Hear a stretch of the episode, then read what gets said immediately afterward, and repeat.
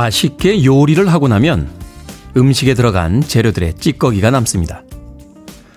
옷 한 벌을 사도 포장지와 라벨들이 물 한 병을 마셔도 빈 페트병이 남죠. 우리에게 뭔가 행복한 것을 전달한 후 남겨지는 것들이 있습니다.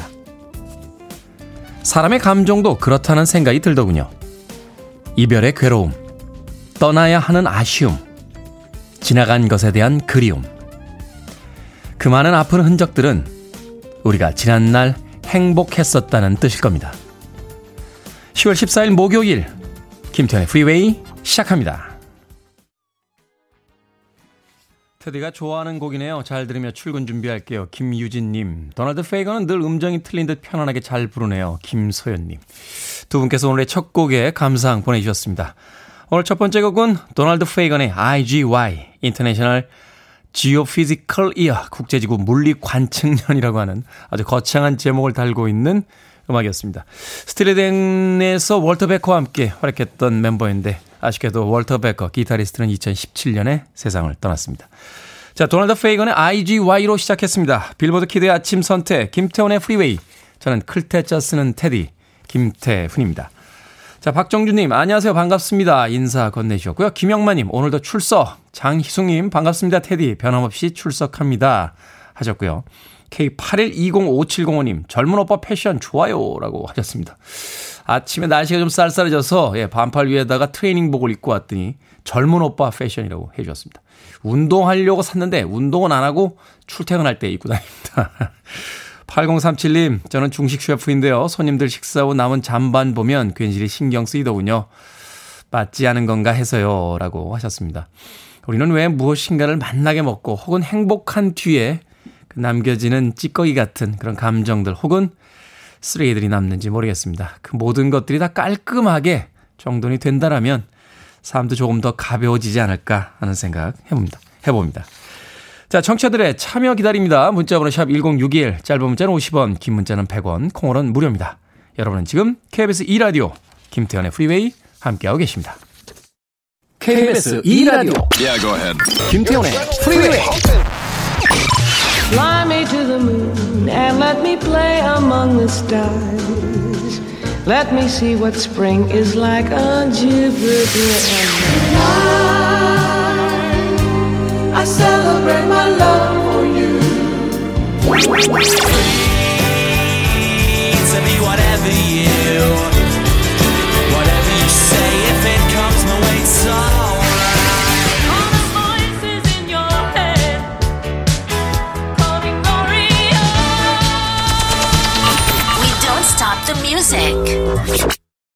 가수이자 탤런트로서 다재다능한 그런 아티스트였습니다만 너무 일찍 세상을 떠났죠. 앤디 깁의 On Everlasting Love 들으셨습니다.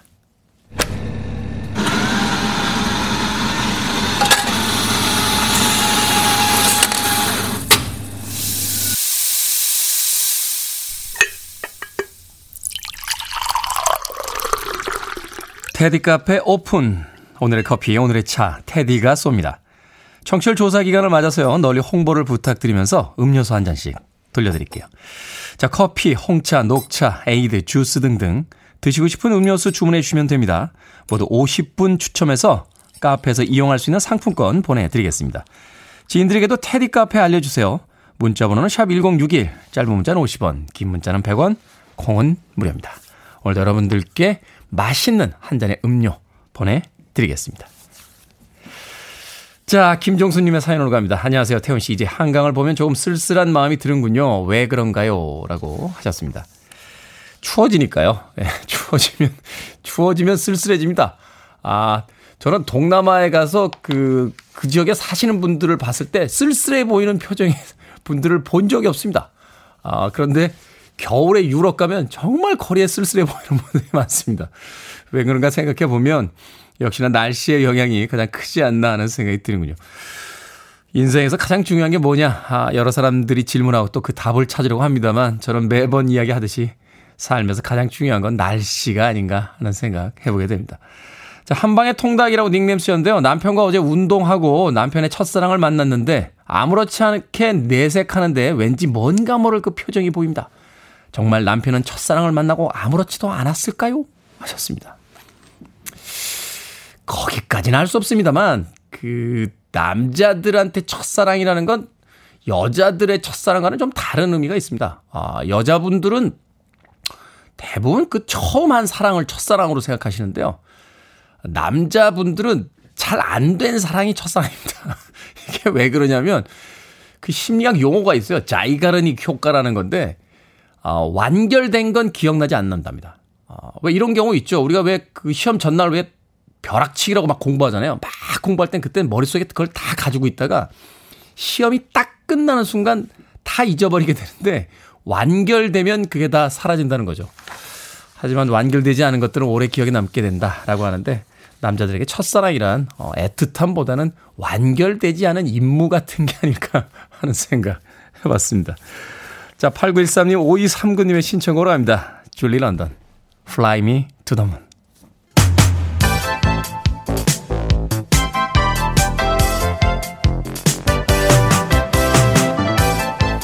이 시간 뉴스를 깔끔하게 정리해드립니다. 뉴스 브리핑 목요일엔 김수민 시사평론가와 함께합니다. 안녕하세요. 네, 반갑습니다. 자, 이낙연 전 대표가 경선 결과를 수용하겠다라고 입장을 밝혔는데 이 무효표 처리와 관련된 이낙연 후보 측의 이의 제기 받아들여지지가 않은 거죠? 그렇습니다. 당무위원회라고 하는 최고위원회보다 더 넓은 범위의 정당 기구에서 이런 문제를 결정을 하는데요. 어제 당무위원회가 열렸습니다.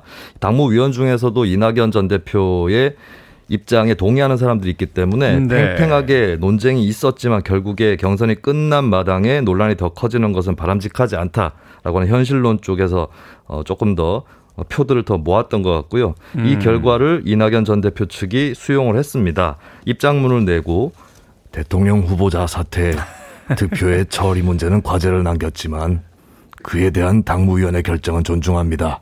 라고 경선 결과를 수용한다라고 음. 밝혔습니다. 그런데 그 지지자들은 효력 정지 가처분 신청 계획 법정 대응을 하겠다라고 하는 그런 상황인데 어떻게 보면 이낙연 전 대표는 지지자들은 그렇게 움직이겠지만 나는 그렇게 하지 않겠다. 라고 하는 그런 선을 그었다라고 볼 수 있겠습니다. 뭐 일종의 투트랙이라고 봐야 되나요? 정치적인 어떤 이미지를 위해서 본인은 이제 승복을 하고 지지자들이 이제 계속 어떤 불씨를 살려놓는 뭐 이런 어떤 역할을 네. 나눠놓은 건가요? 이게 존재감이 부각될 수 있는 게 지지층을 설득하는 데 있어서 민주당 지도부라든지 이재명 후보 측이 이낙연 후보의 역할이 달려 있다 이렇게 볼 것이기 때문에 앞으로 남은 대선 가도에서 이재명 후보 다음으로 가장 중요한 역할을 하는 사람이 이낙연 전 대표다. 라고 하는 그런 걸 좀 각인하는 효과도 있을 것 같습니다. 네. 대부분 뭐 관례상으로 이렇게 그 말하자면 경선을 벌였던 후보가 이제 선대위원장을 맡는 경우가 많으니까 그렇습니다. 이낙연 후보의 어떤 그 행보를 또 지켜볼 필요가 있을 것 같습니다. 자, 국민의힘 대선 경선 토론회가 어제 제주에서 열렸는데 4명의 경선 주자들의 토론 어떤 내용이 왔습니까? 일단 구도가 흥미로웠던 게 사자 구도라고는 하지만 2대2 비슷한 구도가 펼쳐졌습니다. 원혜룡 제주도 전 지사가 그 네. 약간 네. 윤석열 전 총장 쪽의 어떤 호의적인 어떤 네. 분위기를 보여주더군요. 예, 공방을 벌리더라도 약한 쪽에 있고 강한 쪽에 있는데 결과적으로는 홍준표, 유승민 한조, 윤석열, 원희룡 한조 이렇게 비춰져서 네. 깐부 동맹 아니냐 이런 얘기까지도 나오고 있는데 일단 홍준표 후보는 윤석열 후보한테 제주공항 확장안을 지역 이슈니까 언급을 했어요. 근데 그냥 언급하는 게 아니라 제가 천공 스승 유튜브를 보니까 라고 포문을 열었습니다. 거기서 천공 스승이 제주공항은 확장안이 좋다고 얘기를 했는데 어떻게 생각하냐라고 또 무속 논란을 끄집어낸 거죠. 제주공항보다는 무속 논란을 끄집어냈다고 볼 수 있는데 네. 윤석열 후보는 이제 홍준표 후보 공격에 조금 익숙해졌는지 웃으면서 모르겠다. 음. 모르겠습니다 라고 얘기를 했습니다. 그리고 이제 홍준표 후보가 또 원희룡 후보한테는 어, 남북 정상회담을 위장 평화 쇼라고 그렇게 가리키면서 예전에 그 제주에 만약에 김정은 위원장이 오게 되면 백록 담의 헬기를 착륙시키는 방안 검토하겠다고 했는데 네. 그 진심이냐라고 물었거든요. 이게 이제 원희룡 후보도 조금 민주당에 가까운 대북 정책을 갖고 있는 거 아니냐라고 하는 그런 공격이 된 셈입니다. 이게 예전에 원희룡 후보가 홍준표 후보한테 홍준표 후보의 핵 공유 방안은 돌고 돌아서 북한 논리랑 똑같다라고 공격을 한 적이 있었거든요. 여기에 대한 보복이 아닌가라고 하는 예, 이런 보복을 이제 뭐 각자의 정책관 검토를 위해서 할 수 있는 네. 어, 그런 얘기가 또 될 것 같습니다. 그러면서 또 누그러진 분위기는 어떻게 연출되었느냐. 윤석열 후보가 유승, 그, 원희룡 후보에게 대장동 일타 강사. 그러니까 네. 최근에 이재명 후보에 대해서 각을 세우고 있는 부분에 대해서 또 칭찬을 하는 예, 그런 모습을 또 보여줬습니다. 그래서 공부가 아주 잘 되신 것 같다 뭐 이러면서. 네, 그래서 상대적으로 윤석열 원희룡 그리고 유승민 홍준표 이쪽 사이에서는 조금 평화적인 분위기였다라고 하는 것입니다. 그렇군요. 네 명의 경선 토론회가 있습니다만 결국 두 팀으로 나누어진 듯한 그런 분위기였다라고 정리를 해주셨습니다. 자, 이 뉴스 아마 많은 분들 기다리고 계실 것 같아요. 정부는 단계적 일상 회복 로드맵을 이달 말까지 마련하기로 했다. 라고 했는데 적용 시점은 언제로 예상이 되고 있는 겁니까? 네, 어제 손영래 보건복지부 중앙사고수습본부 사회전략반장 브리핑에서 나온 내용인데요. 어, 단계적 일상회복, 일명 위드 코로나의 로드맵을 마련을 하고 있고, 어, 이게 이제 이달 말이나 다음 달 초에 발표를 할 예정이다. 라고 하고 앞당겨 줄 수 있냐라는 질문에 대해서도 뭐 정확한 시행 시점을 특정하지 않고 있다라고 하는 것인데 어, 전반적으로는 이달 말 다음 달 초, 음. 그러니까 어, 발표 시점 또 이 코로나 대응에 있어서 고비가 될 것이다라고 하는 겁니다. 그러니까 시점을 특정하지 않지만 어느 정도 어 범위를 좁혀서 밝힌 이유는 얼마 안 남았다라는 신호라고 봐야 될 것 같고요. 두 가지를 우리가 유념을 하면 되겠죠. 방역 지침을 그 전까지도 계속 잘 지켜서 확진자 수를 조금 더 줄인 상태에서 맞이를 하자라는 게 있겠고 너무 특히 이제 자영업자분들 포함해서 네. 너무 걱정을 하시지 마시고 조금만 더 버텨보자라고 하는 이 두 가지를 좀 유념을 하면 될 것 같습니다. 그렇군요. 뭐 어, 추측 기사로는 다음 주쯤이면 이제 영업을 한 12시 정도까지 그리고 다음 달이면 이제 시간과 인원 제한을 풀지 않겠느냐 뭐 이런 어떤 예측들이 나오고 있는데 아직까지 공식 발표는 아니니까 좀더 기다려 봐야 될 것 같습니다. 자, 오늘의 시사 엉뚱 퀴즈 어떤 문제입니까? 네, 방금 단계적 일상 회복 소식 전해 드렸는데요. 일상 회복 차근차근 진행을 해야 되겠죠. 그러면서도 코로나에서 겪었던 우리의 일상 생각을 하면 가슴이 두근두근 합니다. 네. 여기서 오늘의 시사 엉뚱 퀴즈. 심장은 이 호르몬의 영향으로 박동이 빨라지고 두근두근 거리게 되는데요. 혈류 증가와 동공 확장도 일으키는 이 호르몬 무엇일까요? 항목은 이전 대표께서 불러주시겠습니다. 네. 1번 페니실린, 2번 아드레날린, 3번 블루스크린, 4번 춤추는 탬버린, 자, 정답 아시는 분들은 지금 보내주시면 됩니다. 재밌는 오답 포함해서 총 10분께 아메리카노 쿠폰 보내드립니다. 이 호르몬의 영향으로 심장 박동이 빨라지고 두근거리게 되죠. 혈류의 증가와 동공 확장도 일으키는 이 호르몬은 무엇일까요? 1번은 페니실린, 2번은 아드레날린, 3번은 블루스크린, 4번은 춤추는 템버린 되겠습니다.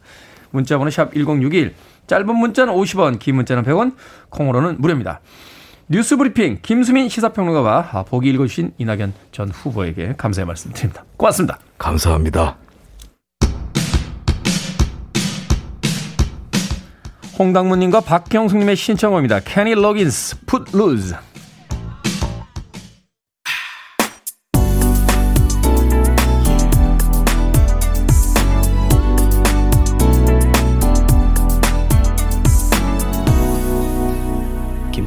Freeway. 80년대 참 대단한 인기를 누렸던 아티스트죠. 폴라 압둘의 Rush Rush 들으셨습니다. 1049님의 신청곡으로 들려드린 곡이었습니다. 자, 오늘의 시사 엉뚱 퀴즈. 혈류 증가와 동공 확장도 일으키는 이 호르몬의 이름은 무엇일까요? 정답은 2번 아드레날린이었습니다. 나금손님, 2번 아드레날린. 보기가 웃기네요. 춤추는 탬버린. 출근길에 빵 터졌습니다. 라고 하셨습니다. 제가 예전 별명이 쌍, 쌍버린이었어요. 쌍버린. 예. 템버린을 양손에 하나씩 들고, 예. 어떻게 치냐고요? 예. 하나는 오른쪽에 든 거는 오른쪽 허벅지로 치고요. 왼쪽에 든 템버린은 왼쪽 골반으로 치면서 제가 아, 부장님들을 굉장히 즐겁게 해드렸던 그 예전 시, 시간이 생각이 납니다. 쌍버린. 야, 그때 진짜, 아, 음반사의 쌍버린 정말 유명했는데요. 예. 많은 그 타 음반사 아, 직장 상사들이 이사의 그 김, 김모 어, 대리가 연주하는 쌍버린을 듣고 싶다 하는 이야기가 이제 전설처럼 내려오던 그런 시간이 있었습니다. 나 금손님. 김태양님, 주식으로 돈 날린 1인이라고 하셨습니다. 주식 얘기 하지 말죠. 요 며칠 동안 장 보고 있는데 저도, 아, 정말 어떻게 거기까지 내려갑니까? 하여튼, 언젠간 올라가 있죠. 힘내자고요. 9724님, 아드레날린입니다. 아침 일찍 강아지 산책하며 듣고 있습니다. 호르몬이 퍼지는 것 같네요. 라고 해주셨고요. 8845님, 울버린. 야, 울버린. 코믹스의 그 주인공이죠. 그 손등에서 그, 그 뭐라, 칼날이 큰, 어우, 나올 때마다 얼마나 아플까 싶은데. 네, 8845님, 울버린. 이다련님은 아들아 일어나. 라고 아침에 바램을 오답에 담아서 보내주셨습니다. 자, 방금 소개해드린 분들 포함해서 모두 10분께 아메리카노 쿠폰 보내드립니다. 당첨자 명단은 방송이 끝난 후에 김태훈의 프리웨이 홈페이지에서 확인할 수 있고요. 콩으로 당첨이 되신 분들은 방송 중에 이름과 아이디 문자로 보내주시면 모바일 쿠폰 보내드리겠습니다. 문자번호 샵1061, 짧은 문자는 50원, 긴 문자는 100원입니다. 그리고 청취율 조사 기간 맞아서 테디 카페에서 음료수 쏘고 있습니다. 드시고 싶은 음료수 계속해서 주문해 주시면 되겠습니다. 오늘만큼은 뭐 이걸로 통일 이런 거 없습니다. 여러분의 다양한 취향대로 마음껏 주문해 주시면 됩니다. 오늘 하루 모두 50분 추첨해서요. 카페 상품권 보내드리겠습니다. 자, 박지현님, 어제 시험 기간 딸 앞에서 읽으려고 책 한 권 샀습니다. 저녁 치고 읽으려고 설거지 후에 보니까 남편의 냄비 받침이 되어 있더라고요. 철학책이었거든요. 철학적으로 이해했습니다. 니돈 니산 책이 아니니 냄비 받침으로 볼 수도 있겠거니 하면서요. 아내분이 사신 철학책을 남편분이 냄비 받침으로 쓰셨다고요? 그 상황을 철학적으로 이해하셨다고 하니까 박지현님 그 책을 더 이상 읽으실 필요가 없습니다. 그 책에 있는 내용을 읽지 않고도 모든 걸 다 이해하신 것 아니겠습니까? 박지현님에게 제가 마트 상품권 보내드리겠습니다. 마트에서 장 보시면서 모든 걸 철학적으로 이해해 주시길 바라겠습니다. 콩으로 들어오셨는데요. 다시 한번 샵 1061로 이름과 아이디 보내주시면 모바일 쿠폰 보내드리겠습니다. 짧은 문자는 50원, 긴 문자는 100원입니다. 자, 7548님과 서성용님, 그리고 최지현님의 신청곡 오아시스, Whatever.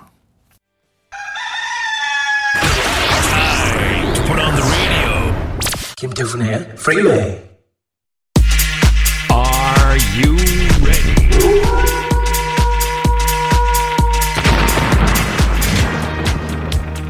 김보은님께서 대본 있나요? 물어보셨는데 대본 없습니다. 저의 새치혀만 있죠. 결정은 해드릴게. 신세계 상담소.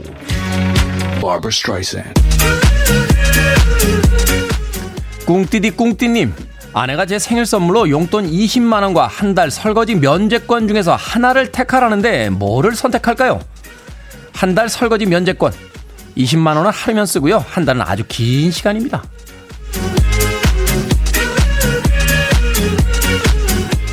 5347님, 아들이 공부한다고 방문을 잠그고 나오질 않습니다. 과일 깎아서 들어가 볼까요? 말까요?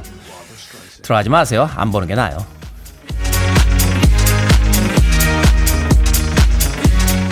정미숙님, 남편이 저녁에 집에서 맥주 한잔 하자는데 마른 안주를 준비할까요? 아니면 치킨을 준비할까요? 당연히 치킨 준비하세요. 치맥이면 저녁도 안 차려도 되잖아요. 일타 쌍피. Barbara Streisand. 조정신님, 아들이 여자친구를 소개해준대요. 집에서 볼까요? 밖에서 만날까요? 밖에서 만나세요. 집에서 보면 벌써 며느리 된 줄 압니다.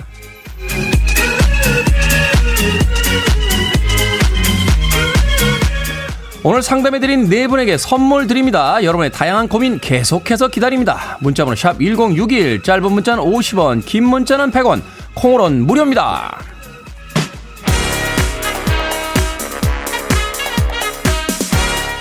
3851님, 3389님, 4349님, 2090님, 백지수님의 신청곡 빌리지 피플 YMCA You're listening to one of the best radio stations around. You're listening to 김태훈의 Freeway.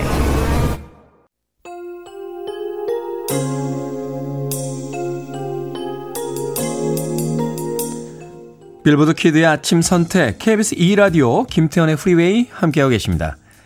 1부 끝곡은 1207님의 신청곡이요. 테일러 데인의 Love Will Lead You Back 됐습니다. 저는 잠시 후 2부에서 뵙겠습니다.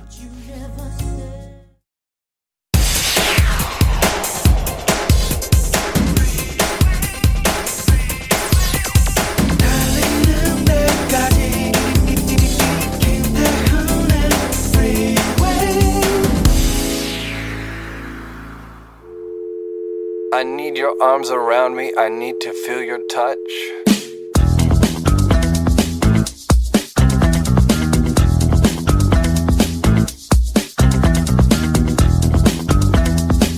전국 체육대회 참가자 유의 사항 경기장 입장 전 체온 측정 및 손 소독제 사용 자가 문진표와 PCR 음성 확인서를 제출해야 합니다. 검사를 미실시한 해당자는 대회 출전 금지 등 향후 불이익 조치함. 경기장 입장 시 참가자 간 안전 거리를 최소 2m 이상 유지하고 경기 중에도 마스크 착용을 권고합니다. 선수단 격려는 시도별 최대 2인으로 운영을 제한합니다. 대회 기간 중 이동 시 대중교통을 이용해서는 안 되며 대회 전용 차량만을 이용합니다.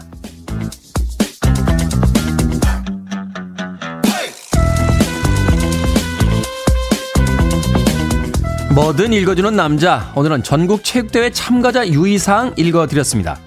지난 8일 금요일부터 오늘까지 경북 구미에서 전국 체육대회가 열리고 있습니다. 1920년 일제강점기 중 열린 조선 야구대회를 이래로 삼아서요. 올해로 102회를 맞았다는데요. 올림픽 양궁 금메달리스트 안산 선수가 올림픽보다 우승하기 더 어렵다라고 표현할 만큼 선수들의 기량도 뛰어나고 경쟁도 치열하다는군요. 원래는 고등부, 대학부, 일반부로 나눠 2만여 명이 참가하지만 올해는 코로나 확산을 막기 위해 고등부 경기만 열린답니다. 이 어려운 상황에서도 선배들의 기록을 뛰어넘고 자신의 한계를 극복하는 선수들 정말 대단하지 않습니까? 장인은 도구를 탓하지 않듯 우리 선수들은 이 이상한 시대를 탓하지 않습니다. 힘 있는 이 목소리의 주인공은 바로 티나 터너였습니다. 티나 터너의 The Best 들으셨습니다. 김태훈의 프리웨이 이 곡으로 2부 시작했습니다. 앞서 일상의 재발견, 우리 하루를 꼼꼼하게 들여다보는 시간이었죠. 뭐든 읽어주는 남자. 오늘은 전국 체육대회 참가자 유의사항 읽어드렸습니다. 뭐 전국 체육대회도 예외가 있을 수는 없겠죠. 이 코로나 시기에 또 경기에 임해야 되는 어, 선수들 굉장히 불편한 점들이 많을 텐데 그럼에도 불구하고 최고의 성적을 내기 위해서 최선을 다하는 모습들을 보면 한편으로는 정말 뭉클한 기분이 들 때가 있습니다. 김보배님 선수들의 선전을 기원합니다 하셨고요. 고승현님 명필은 붓을 가리지 않는다 동감입니다 라고 문자 보내주셨습니다. 자 뭐든 읽어주는 남자 여러분 주변에 의미 있는 문구라면 뭐든지 읽어드리겠습니다. 포털 사이트에 김태훈의 프리웨이 검색하고 들어오셔서요. 홈페이지 게시판 사용하시면 됩니다. 또 말머리 뭐든 달아서 문자라도 참여가 가능합니다. 문자 번호는 샵 1061, 짧은 문자는 50원, 긴 문자는 100원, 콩으로는 무료입니다. 채택되신 분들에게는 촉촉한 카스테라와 아메리카노 두 잔 모바일 쿠폰 보내드리겠습니다. 그리고 청취율 조사 기간을 맞아서요. 프리웨이 들어주시는 여러분에게 감사의 음료수 드립니다. 아, 커피부터 허브티, 전통차까지 다양하게 주문이 들어오고 있는데요. 드시고 싶은 음료수 계속해서 보내주시면 모두 50분 추첨해서 카페 상품권 보내드리겠습니다. 테디가 쏘는 음료수 오늘 받아가시길 바라겠습니다. Want it. I need it. I'm desperate for it. Okay, let's do it. 김태훈의 Freeway. 로버타 플랙과 피보 브라이슨이 함께했던 Tonight I Celebrate My Love에 이어진 김지연님의 신청곡 스카이락의 Wild Flower까지 두 곡의 음악 이어서 들려드렸습니다.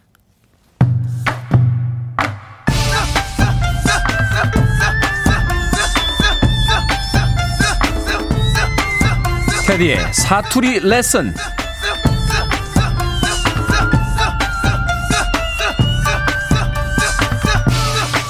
김태훈의 프리웨이 DJ를 아끼는 마음으로 이 아침에 열과 성을 다해 사투리를 가르쳐 주시는 여러분에게 다시 한번 감사 인사 전합니다.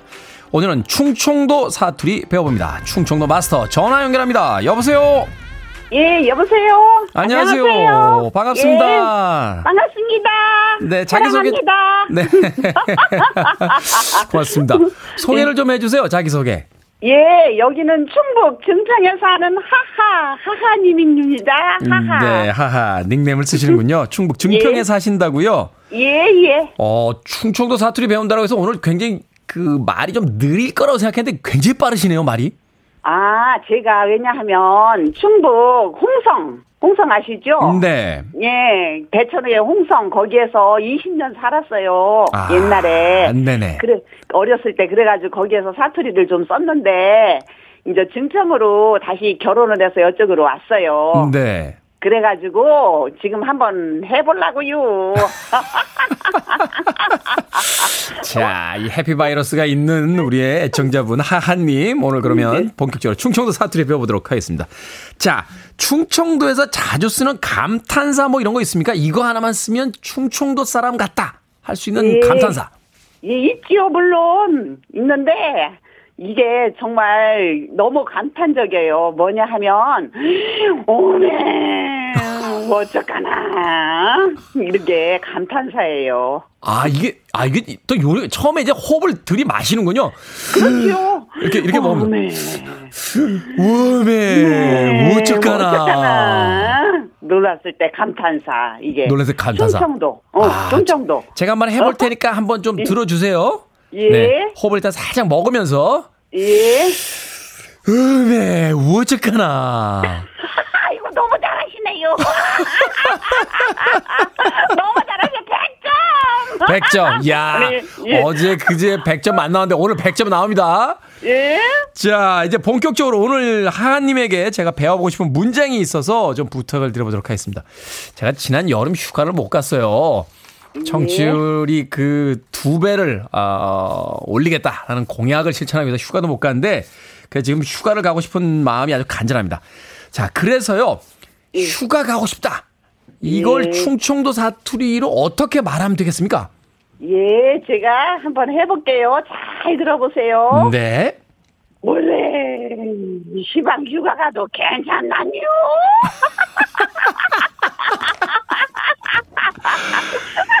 역시. 아이고, 하고도 제가 웃기네요, 하고도. 역, 역시 호흡을 한번 먹어야 되는군요. 아, 예, 예. 이거 먹으면서. 우메, 시방 휴가 가도 괜찮나요? 괜찮습니까? 유를, 유를 길게 해야지요. 유를, 유를 길게 해야지요? 네. 그렇지요. 알겠슈. 잠시만요. 우메, 시방 휴가 가도 괜찮남요? 그렇지요. 자. 아유, 오늘. 가르친다 생각하니까 왜 이렇게 웃음이 나오는겨. 그러니까 그 웃음이 너무 좋아서. 아이고, 아침부터 아, 제가 행복을 많이 안겨주지요. 네, 완전 행복해요. 자, 또 오늘 참여해주셔서 너무 감사드리고요. 예. 선물로 피자 한 판 보내드릴게요. 고맙습니다. 아이고, 고마워요. 고마워요. 사투리 레슨 내일 마지막 시간에도 기대해 주세요.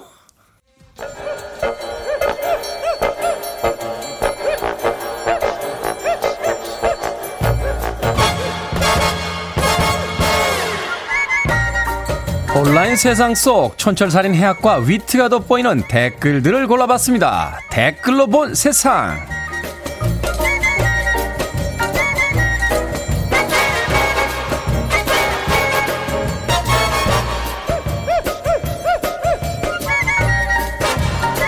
첫 번째 댓글로 본 세상. 이번 주말 올 가을 첫 한파 특보가 예상된다고 합니다. 토요일 오전에는 수도권을 제외한 전국에 비가 오고요. 일요일엔 기온이 뚝 떨어질 거란 예측이 나오고 있는데요. 일부 지역은 최저 기온이 영하권으로 떨어질 수도 있다는군요. 여기에 달린 댓글들입니다. SHR님. 아니, 반팔 입고 다니다 패딩 입게 생겼네요. 8일님. 후드티 두 개 사놓고 선선해지면 입으려고 했는데 다음 주에 한파라고요? 여름에 손을 아직 놓지도 못했는데 겨울에게 멱살 잡히는 느낌입니다. 뭐 겨울에도 좋은 게 있으니까 한번 떠올려보죠. 따뜻한 찐빵도 있고요. 크리스마스 선물도 있고요. 아, 그래도 추운 건 싫어.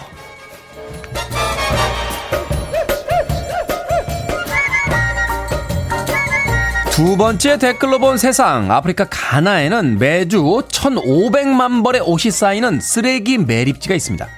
미국, 호주, 유럽 등 여러 나라에서 기부한 옷들인데요. 짧은 유행 주기에 맞춰 대량 생산된 옷들이 이렇게 기부 형태로 들어오지만 대부분 입을 수 없는 품질이라 버려지고 만다는군요. 여기에 달린 댓글입니다. 서영차님, 기부라는 이름으로 부유한 국가들이 쓰레기를 보내는 경우가 허다합니다. 그렇다고 거부하기엔 다음에 지원을 못 받을까봐 울며 겨자 먹기로 받는다고 하네요. 미스 홍삼님, 몰랐는데요. 제가 환경 개선에 앞장서고 있었네요. 옷을 언제 샀는지 기억도 안 나거든요. 왜 우리는 먹지도 못할 만큼 음식을 시키고 입지도 않는 옷을 사고 있는지도 모르는 물건을 주문하는 걸까요? 이러다가 정말 지구에게 혼나는 거 아닌가 걱정됩니다.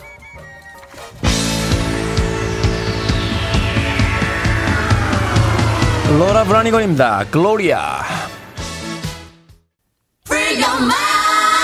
One, two.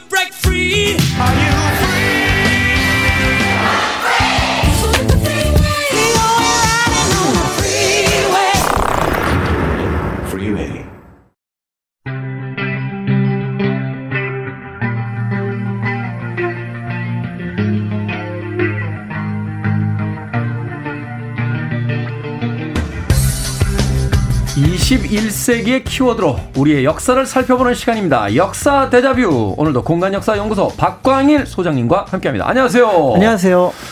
지난 6월인가요? 탑골공원 인근에서 한글 금속 활자 발견됐다 하는 뉴스 있었는데 네. 이게 벌써 보존 처리를 거쳐서 다음 달 국립고궁박물관에 전시될 예정이라고요? 네, 그렇습니다. 가빈자. 어, 우리나라에서 이제 어떻게 보면은 거의 원형으로 남아 있는 최초의 금속 활자이고요. 세계 네. 금속 활자 역사에서 가장 탁월한 어떤 성과로 볼 수가 있습니다. 그렇죠. 이제 세계사가 다시 쓰여져야 되잖아요. 세계 그렇습니다. 최초의 금속 활자는 사실 이제 구텐베르크가 아니라 우리나라에서 이제 그렇죠. 그러니까 네. 연도가 살짝 겹치는데 음. 어쨌든 구텐베르크 활자로 찍은 어떤 인쇄물은 남아 있지만 그 활자는 남아 있지 않거든요. 네. 근데 이 가빈자 같은 경우는 활자와 그 활자로 찍은 책이 같이 남아 있다는 점에서 아. 조금 더 역사적 의미가 크지 않을까 그렇게 보고 있습니다.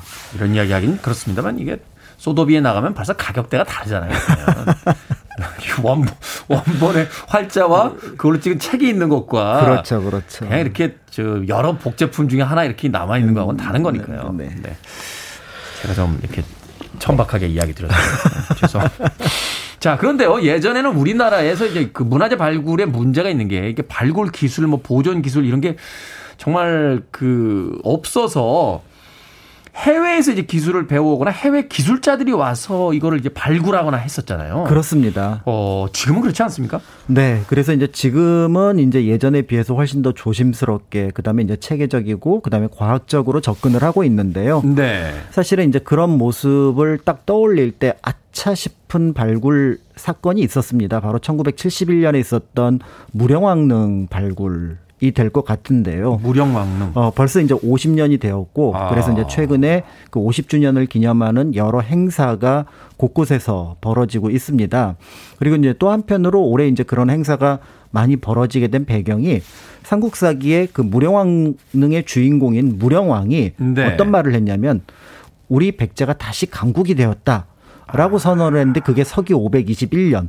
그러니까 오. 어. 지금으로부터 딱 1500년이 되는 해거든요. 그러네요. 그래서 이제 공주 일대에서 무령왕, 백제 관련된 여러 행사들이 벌어지고 있는 거죠. 그러네요. 아, 이거 한번 내라서 보고 싶다라는 생각이 드는군요. 네네네. 자, 그럼 일단 이 무령왕은 어떤 왕이었는지부터 좀 소개를 해 주십시오. 네, 이제 웅진백제 시기의 대표적인 임금님인데요. 사실은 그 출생 관련된 자료들은 한국 쪽 기록과 일본 쪽 기록이 조금 엇갈립니다. 음. 그래서 이제 한국 쪽 기록에는 이제 동성왕의 아들로 나오는데 이게 안 맞는 것 같아요. 아무리 봐도 동성왕보다 나이가 많거든요. 다음 왕이긴 하지만. 아, 그래요? 네, 그런 의미에서 뭐 이복형이 아닐까 이제 이렇게 보고 아. 있고요. 그리고 이제 어, 동성왕과 무령왕이 이제 공통점이 있는데 동성왕은 일본에서 거주하다가 백제 와서 왕이 됐고 무령왕은 태어나기 자체를 일본에서 태어나서 다시 이제 백제로 와서 자라서 왕이 된 그러니까 음. 일본과 이제 깊은 감, 관련이 있는 인물로, 인물로 보입니다. 그 당시에 이제 백제의 왕족들이 그 일본 쪽으로 이제 많이 갔죠. 그렇습니다. 어. 네, 그래서 이제 그런 어떤 내력들을 볼 수가 있는데 결국은 이제 동성왕이 나중에 왕에 올라서 왕권을 강화하는 과정에서 귀족과의 어떤 알력 속에서 이제 살해당하는 일이 벌어지게 되고요. 네. 이제 그것을 복수하고 왕위에 올라가게 됩니다. 그러면서 이제 차츰차츰 주변과의 어떤 관계를 이제 제대로 정상화시키고 그리고 이제 내부의 어떤 어 백제 왕족의 어떤 어, 중심 세력을 이제 강화시켜 나가는 과정 속에서 앞에서 말씀드렸던 것처럼 521년에 다시 이제 백제가 강국이 되었다. 이제 그런 어떤 힘을 바탕으로 그 아들이 이제 성왕 때 백제 부흥을 위해서 사비천도를 단행할 수 있는 어떤 음. 힘을 만들었던 중흥군주라는 평가를 받는 인물입니다. 네, 뭐 수평적으로 비교하기는 그렇겠습니다만 이제 뭐 고구려를 이야기하면 이제 광개토대왕이나 장수왕 같은 그런 인물이 바로 이제 무령왕이다. 그렇죠. 어떻게 보면 어. 이제 그 광개토대왕 장수왕이 털을 닦아준 건 소수리망인데 네. 어떻게 보면 이제 소수리망과 더 비슷하다 아. 이런 또 평가를 받기도 합니다. 그렇군요. 자, 이 백제사 연구는 무령왕릉 발굴 이전과 이후로 나눈다. 뭐 이런 이야기가 있을 정도라고 하는데 이 왕릉에서 나온 유물 외에요. 이 백제 역사를 입증할 유물이 많이 없었다는 뜻이겠죠? 그렇습니다. 그러니까 이제 고대 역사 연구의 가장 큰 문제점, 어려운 점이 이 사료가 너무 적다는 겁니다. 그러니까 삼국사기하고 삼국유사가 있는데 삼국사기만 하더라도 신라 쪽 기사는 많은 데 비해서 고구려 백제, 특히 백제 기사는 굉장히 적은 편이거든요. 네. 그러니까 이제 고고하게 기대해야 되는 부분들이 있는데 가장 많은 정보를 가지고 있는 게 왕과 귀족의 무덤입니다. 그런데 고구려나 백제 무덤의 특징을 이제 굴식 돌방 무덤이라 그래서 입구가 있고 이제 무덤 방이 있는 형태의 무덤인데 네. 이 무덤들이 도굴 당하기가 굉장히 쉽습니다. 아주 단순하네요. 입구를 들어가면 그냥 방이 있다 이렇게 그렇습니다. 되니까 그러니까 도굴하기가 쉽다. 예, 네, 그러니까 이제 이 과정에서 한 1만 기 이상의 고구려 백제 옛 귀족 왕족의 무덤들이 전부 도굴 당했습니다. 아이고야. 그러니까 도굴 당하지 않은 무덤이 없는 상황이었던 거죠. 그 다 어디가 있는 겁니까? 모르겠습니다. 그런데 어 1971년에 우연한 기회로 어, 도굴당하지 않았던 무령왕릉을 발굴하게 됨으로써 우리가 이제 기록 속에 남아 있지 않았던 백제의 또 다른 모습을 확인하게 되었다는 점. 그래서 앞에서 말씀하셨던 것처럼 무령왕릉 발굴 전과 발굴 이후에 백제 역사가 달라졌다. 이런 평가를 받는 거죠. 그렇군요. 이 백제의 어떤 그 고분 양식 자체가 도굴하기가 좀 쉬운 형태였기 때문에 상대적으로 뭐 백제나 고구려보다 굉장히 많은 어떤 도굴이 그렇습니다. 있었고 그래서 네. 상대적으로 자료가 많이 남아 있지 않다. 네. 자 발굴 과정 좀 알려 주시죠. 앞서서 잠깐 이야기 들었었는데 이 소장님 그 대학교 때 은사님께서 이 발굴 과정에 또 참여를 하셨었다고요. 막내로 참여를 하셨는데 네. 벌써 정년 퇴임을 하시고 또 얼마 전에 이제 돌아가셨을 정도로 시간이 많이 흐른 아, 그런 사건이라고 볼 수가 있는데요. 네. 1971년에 이 무령왕릉 발굴은 어마어마한 당시에 큰 사건이었습니다. 단순한 문화 사건이 아니라 뭐 한국 사회 전체를 떠들썩하게 했던 음. 그런 사건이라고 볼 수가 있는데요. 그런 어떤 사건의 이면에는 조금은 이제 안타까운 졸속 발굴이라는 비판을 받는 그런 모습이 있습니다. 처음에 이 무덤을 발견하게 된 것도 우연이었는데요. 어, 사실은 일본 사람들이 이 무령왕을 1차적으로 조사를 했는데 이 무령왕릉이 있다는 사실을 몰랐습니다. 아. 왕릉의 위치가 좀 애매한 공간에 있었거든요. 그러다가 이제 비가 많이 오는 날 이 지역을 관장하던 김영배 관장님이 여기서 물기를 내는 과정에서 뭔가 이상한 흔적을 발견하고 이제 몇 개를 찾아보니까 무덤의 흔적이 보였던 거죠. 아.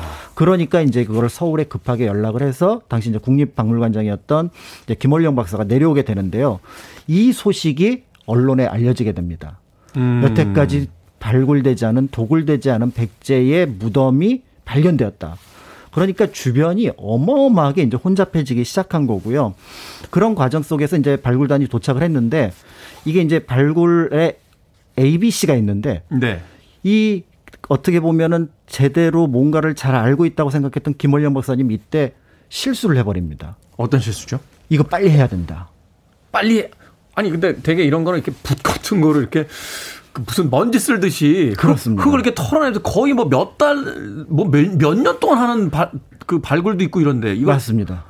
그러니까 이제 발굴과 도굴의 가장 큰 차이점 바로 뭐냐면 기록을 남기느냐 남기지 않느냐의 차이인데 네. 그러니까 기록을 남기기 위해서는 차근차근 해야 되는데 결국은 주변의 분위기에 밀려가지고 만 하루 만에 발굴을 하게 되는 거예요. 왕릉을 하루 만에 발굴을 했다고요? 그렇죠.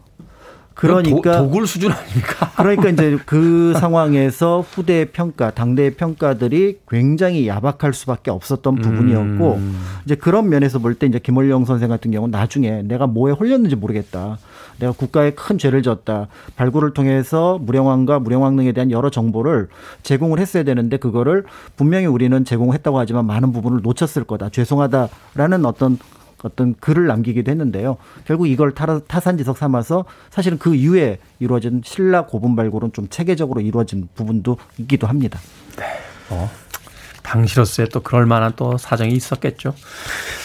자, 김한진님과 신원주님의 신청 한곡 듣고 계속해서 이야기 나눠보도록 하겠습니다. 레인보우입니다. Temple of the King.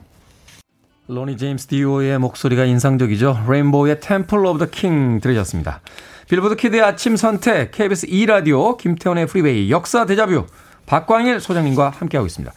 자, 앞서서 이제 무령왕릉의 발굴 과정 들려주셨는데 그 안에서 나온 유물들 어떤 것들이 있습니까? 어마어마합니다. 어. 어, 그래서 지금 거기에서 수천 점의 유물이 나왔는데 어, 보통 이제 그걸 계량화시켜서 표현하는 방법 중에 하나가 국보로 지정된 것만 12개. 국보가 12개가 나왔어요. 네, 우리나라 국보 총 숫자가 300개 남짓이거든요. 와. 그러니까 한 3% 4%에 해당하는 국보가 여기에서 나왔다고 볼 수가 있는데요. 네. 그런 점에서 한 63년 정도의 웅진 시기, 더 나아가서 백제 시기를 다르게 볼 수 있는 시선을 이제 여기서 음. 확보를 했다고 볼 수가 있고요. 무엇보다도 이 왕릉에서 나온 것 중에서 가장 중요한 거는 어 무령왕과 왕비의 내력을 적은 지석입니다. 일종의 묘비인데 네. 그거를 예전에는 밖에 세우지 않고 안에 넣었거든요. 아, 무덤 안에. 그러니까 우리가 무덤을 발굴했는데 이게 누구의 무덤인지를 확인하는 것이 굉장히 중요한데 음. 그 내용을 확인했고 더 나아가서 이게 삼국사기 기록하고 일치한다는 거죠. 아. 그런 면에서 또 삼국사기에 대한 신뢰도가 또 굉장히 높아지는 오, 높아지고 네, 그런 어. 떤 과정을 보여줬다고 볼 수가 있고요. 그다음에 이제 국보로 지정된 유물은 아니지만 굉장히 중요한 게 왕과 왕비의 관으로 썼던 나, 어, 나무인데요. 이 관. 나무가 일본에서 넘어온 나무입니다. 금송이라고 해서. 아, 우리나라에 그 있는 나무가 아니라. 네. 그렇다면은 당시 이제 그 무령왕뿐만 아니라 그 상주였던 성왕조차도 일본과 굉장히 교류가 많았다라는 음. 것들을 이 유물을 통해서 이제 짐작해 볼 수 있다는 점. 그런 그러네요. 면에서 당시 백제와 일본의 관계를 한편으로 이제 짐작해 볼 수 있는 흔적이 남아 있는 거죠. 아. 뭐 이 정도 나왔으면 이제 일본이 자꾸 독도 가지고 시비 거는데 우리는 그냥 일본 본토도 우리 거라고 주장하면 안 됩니까? 아, 그러진 마세요. 죄송합니다. 자, 무덤 자체에 특이한 점 없었습니까? 무덤이 이제 또 굉장히 특별하죠. 우리나라 무덤 보통 이제 돌로 쌓는데 이 무덤은 벽돌로 만들었거든요. 네. 그리고 그 벽돌이 중국 남조 양나라의 양식을 따른 거고요. 음. 그래서 실제로 남경, 중국의 남, 난징에 가면은 그 어떤 벽돌과 관련된 무덤 흔적을 볼 수 있는데 굉장히 비슷합니다.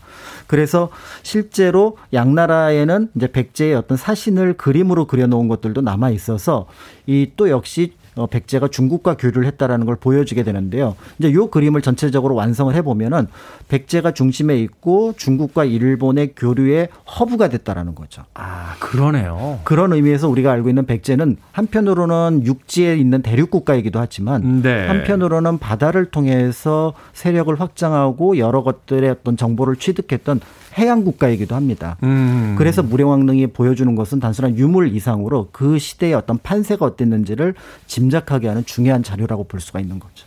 그래서 우리가 그런 이야기 하잖아요. 통일만 되면 유럽까지 기차로 갈 수 있는 대륙의 끝이 바로 우리나라다. 그렇습니다. 그리고 섬나라인 일본과 이제 연결 지어주는 가장 중요한 허브다. 그런 얘기를 하는데 바로 그 백제가 그 당시에 그런 역할들 대륙과 이제 섬을 연결시키는 어떤 허브의 역할을 아주 절묘하게 하고 있었다. 네, 그러면서 이제 백제가 스스로 강국이 되는 기회를 마련하기도 했던 거죠. 네. 이 문여왕릉 발굴 50주년을 맞아서 무덤에서 나온 유물들 지금 최초로 전체 전시를 한다고 하는데 네. 어디서 하고 또 이 전시가 가지는 의미가 또 남다르겠죠? 네, 국립공주박물관에서 이 전시를 지금 하고 있고요. 내년 봄까지 진행할 예정입니다. 그런데 이 전시는 여태까지 이제 일반적으로 정비되어 있었던 유물만 국립공주박물관에 전시하는 것과 다르게 현장에서 발견된 5천 점이 넘는 모든 유물을 전시를 하고 있습니다. 아, 전작전이군요, 말하자면. 그렇습니다. 아. 그리고 그것이 모두 이제 진품으로 나오게 되는데요. 흥미로운 부분들은 71년의 발굴 과정에서 사실은 제대로 했어야 되는 부분들을 많이 놓쳤는데 지난 50년 동안 사실은 많은 고고학자, 역사학자들이 일반적으로 사회에서 비판을 많이 받았잖아요. 네. 그러니까 이제 또 선배들이 했던 그런 것들을 극복하고 보완하기 위해서 많은 노력을 했습니다. 네. 대표적으로 이제 금동 신발이 있었는데 그때는 뒤축이 다 헐은 상태로 나왔거든요. 근데 그 조각 하나하나를 다 이어 붙여서 지금 금동 신발의 완형을 만들어서 나왔고요. 음. 그다음에 왕과 왕비에 보면 굉장히 많은 금속 장식이 있었는데 그 금속 장식을 더불어 붙여서 아니면 붙이지 못하면 그 옆에 나열을 한 거죠. 음. 그런 의미에서 지난 50년 동안 조금 더 발전했던 어떤 고고학적인 또는 역사적인 어떤 성과들을 이 전시에서 보완을 하려고 했던 거고요. 그런 면에서 이제 우리가 보통 역사라고 하면은 이제 무령왕의 역사가 첫 번째 역사, 원 역사가 되고요. 그다음에 무령왕릉을 발굴했던 역사가 두 번째 역사가 되는데 아, 메타 역사가 되는군요. 그렇죠. 어. 그런데 그 무령왕릉을 발굴하면서 나타났던 실수나 아니면 거기서 찾아내지 못한 정보를 또 50년 동안 추가한 것이 또 새로운 역사가 됩니다. 그러네요. 예, 그래서 그런 어떤 역사라고 하는 것들을 조금 더좀 체계적으로 볼 수 있는 방법들을 이 무령왕릉 전시 50주년 기념하는 전시에서 한번 생각해 보시면 어떨까라는 어떤 그런 것들도 제안을 해 드립니다. 그러네요. 2021년에 우리에게 있어서는 그 문영왕릉이 가진 백제의 역사도 있습니다만 그것을 발굴하게 되는 것도 우리의 역사고. 근현대사의 역사이기도 하고 또 그것을 새롭게 해석해 나가는 것도 네, 보완해 가는 것도 또 역사이기도 만들어 하죠. 나가는 역사이기도 하다. 역사는 계속 이어진다 하는 이야기 남겨주셨습니다. 자, 역사 대자뷰. 오늘은 발굴 50주년을 맞은 무령왕릉 이야기 나눠봤습니다. 공간역사연구소 박광일 소장님과 함께 했습니다. 고맙습니다. 감사합니다.